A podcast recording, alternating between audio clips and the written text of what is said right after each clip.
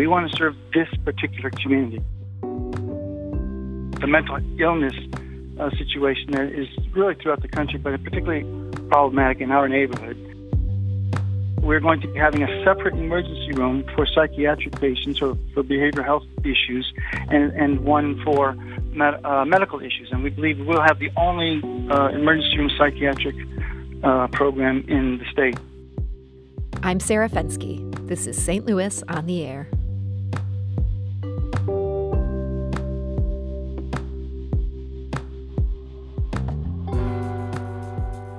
Might know St. Alexius Hospital as the site of the only documented exorcism in the United States. Yes, in 1949, it was home to the event that inspired The Exorcist. Or maybe you're more familiar with the South St. Louis Hospital's recent history. That includes lawsuits, a bankruptcy, and an often ugly fight over its assets.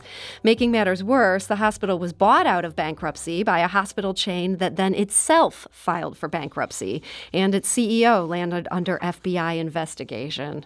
But St. Alexius now has new owners again. It also has a new name, South City Hospital. And joining us today with the story is its new CEO, Gregory Brentano. Greg, welcome. Greg? Um, okay, let's see if Jennifer Massey, who is the hospital's vice president of nursing services, if she is here with us. Uh, Jennifer? Hi. Hi. Thank you so much for joining us today. Uh, Thanks for having me. So, tell me a little bit about your story uh, when it comes to this new South City Hospital, previously St. Alexius. Um, when did you come on board? I came on board um, the end of November, and truly just came because it's an amazing opportunity to kind of breathe life into this amazing community with a, a, facility and a building and staff that have kind of been left out there to figure things out on their own. And we really wanted to come in, and that excitement and that energy just drew me in. Hmm. So, this was in November. This was before um, the sale had officially closed. But at that point, yes. they were able to start bringing on members of the new team? Yes. And so, was that at all a difficulty to say, hey, I'm, I'm ready to staff up when people are like, wait, do you even own this thing yet? Is, is this going to go through? We did have some conversations around that. Yes, absolutely. Um, we were very confident that the sale was going through, and we our owners are amazing, and the leadership team that we have in place is very excited to move us in the right direction. So we were confident it was happening. Um, That's good to know before just, you take a job. Was, sure was. And the staff were so excited, um, you know, to be able to have some trust and see that we were really all here for the right reasons to move this place forward. Hmm. I understand that Gregory Brentano, who's the new CEO, um, he has now joined us here by phone. Greg, are you there? Yes, I'm here. So, Greg, for you, yes, I, I, can hear you just fine. Um, I understand you moved to St. Louis from Orange County for this job. What made you want to take a chance on a hospital in the middle of the Midwest, especially a hospital that, that frankly has had its troubles over the years? Well, I believed in the new ownership group. Uh, the ownership ownership is headed up by a gentleman by the name of Ben Klein, and Ben has owned um, uh, nursing home business in St. Louis for over two decades. Uh, he's a man that has been closely monitoring the um, social justice movement that's been occurring through the United States this past year. And he determined that he wanted to invest in this community to make sure that the people who live in South St. Uh, St. Louis would have access to high quality, uh, safe, uh, and effective health care, specifically for emergency room care where minutes matter the most. So that's where we're hmm. investing mm-hmm. our money. So it seems like the the move, uh, the industry is really moving away from emergency rooms to urgent cares. What do you see the emergency room being able to do that the urgent cares serving the area don't? Well, we're we're going to be able to treat a higher level of, of uh, illnesses. So we're going to be developing a, a, primary heart attack program, a primary stroke program, and eventually we'll do a, a joint replacement program. These are uh, services that are critical. They are life saving. Um, uh, services that we provide that cannot be provided in urgent care. They must be provided in a in a uh, emergency room setting. Hmm. And Jen, I understand you've brought on a number of, of, very experienced nurses in order to help get some of these things underway. There's we keep hearing talk about this nursing shortage. Uh, how were you able to find people willing to come on board? Um, well, a lot of his, you know, relationships matter. Um, so we were able to provide a $30,000 sign on bonus to bring people over to um, really get this off the ground and get it moving, we needed nurses. We needed highly skilled and qualified nurses. So we were we were rather picky with how we gave out that bonus and how we got them here, but it has been truly transformative to just the spirit here and the patient care that we're able to provide. Hmm.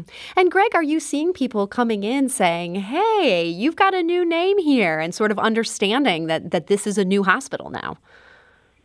Well, we're we're getting close to doing that. Actually, uh, last Friday we coordinated the uh, second round of vaccinations for 300 uh, firefighters in the city of St. Louis, and as this uh, word gets out with the firefighters, uh, who are the responsible for bringing people here uh, via 911, uh, I, I believe that there will be more and more people becoming curious, more and more curious about our new hospital and the services that we're able to provide. Hmm, so the firefighters are an important conduit. Bigger picture, you're there in a neighborhood um, that really has its challenges. There's a, a lot of low income people living around there. Uh, what do you see outreach to that surrounding neighborhood look like? Well, we're definitely a hospital that's focused on our community. We want to serve this particular community. So we're going to be developing uh, com- uh, outreach programs to, to address um, the, the, specific needs that we have in here. Um, most importantly, the, the mental illness uh, situation is really throughout the country, but particularly problematic in our neighborhood. And we, we're going to be having a separate emergency room for psychiatric patients or for behavioral health issues, and, and one for med, uh, medical issues. And we believe we'll have the only uh, emergency room psychiatric uh, program in the state. Hmm. Well, that seems like that'll fill such an important need. Uh, Jen, we were talking about experienced nurses there. When you get into things like psychiatric care, um, do you need nurses who have specialization in that in order to make that model work? We do. We need, we are actually actively recruiting for all nursing areas right now. Um, we do have a sign on bonus, and we would love to speak to anyone that's interested in coming on board and being a part of this awesome project and moving this hospital forward. Um, we do need behavioral health nurses, um, critical care nurses, cath lab, ED. We are actively hiring amazing people that really want to be a part of something awesome. Hmm. So, Greg, um, I know that you know the sale only officially went through about a month ago, but have things been pretty busy um, in that past month in terms of patients coming oh. in and, and finding your services? Yes, we've been we've been very very busy for the past month, and, uh, and we did, uh, of course, launch a, a vaccination program not just for the firefighters but for other people in, the community. And we hope this weekend uh, the COVID uh, task force will distribute decide to give us another thousand doses, so we can be even more uh, important to the community uh, in the in the coming weeks to get people vaccinated, and the, the, the volume is definitely increasing. People are getting excited about the new the new hospital and the things that we're going to bring to this community. Hmm. Are there any particular patients or cases that come to mind? Obviously, without using names, but something where you're like, you know mm-hmm. what, it's it's really good we were here. oh, I have a very good story. We had a gentleman who um, lived in the state of Tennessee, and he had uh, he developed uh, COVID, and he went to the emergency room in a rural hospital in in southern Tennessee and they could not take care of him. He was a, a very large man. He weighed in excess of 500 pounds. The kind of patient that was really does not have a good out, outlook for uh, surviving COVID. The hospital there called. Uh, they said they called almost 100 hospitals all around Georgia, Mississippi, Kentucky. No one would take this patient because no one had any beds. Hmm. They finally contacted. They finally contacted us, and we said, absolutely, we'll take this patient. Um, we had just installed uh, a patient lift in the ceiling that is capable of lifting up to 600 pounds. So it helped our nurses take care of this patient. We were able to lift him, turn him. We actually do what's called proning now. So we had to turn him over on his on his stomach to, to, to take care of him. And seven days later, this gentleman walked out perfectly healthy. Wow. He was given a death sentence in his hospital in Tennessee and we took care of them and and I think that's a testament to the care that we can give here. Yeah, Jen, that's got to make um, you feel good and make everybody uh, working on cases like that feel good. Absolutely. It was such a win for the staff and for the hospital and it kind of gave them that sense of pride and that that get up and go that they are capable of all the things and we can take care of these patients and we can provide very personalized patient care for the needs of that particular patient on that particular day, and we are ready. Well, Greg, it sounds like things are off to a great start. What do you see as the biggest challenge in the immediate future uh, looking ahead?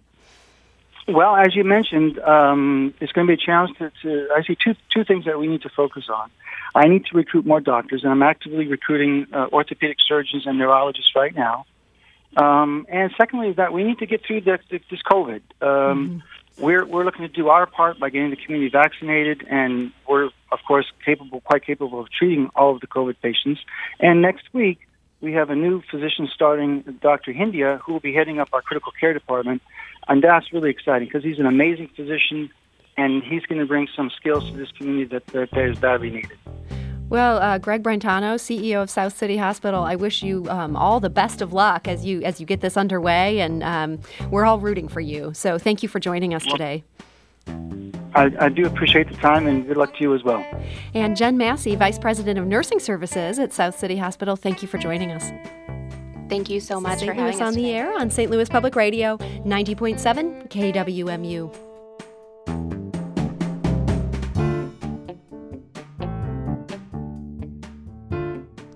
Find yourself regularly listening to episodes of St. Louis on the Air? Suggest us to a friend you think might enjoy our conversations and leave us a review and rating on Apple Podcasts on the App Store. It's the simplest way to help people discover our show. Thank you.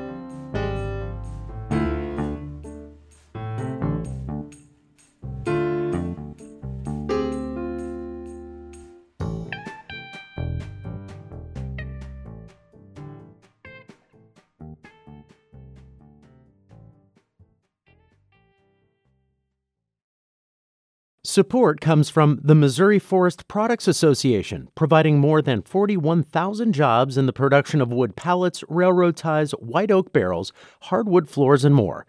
Details at choosewood.com.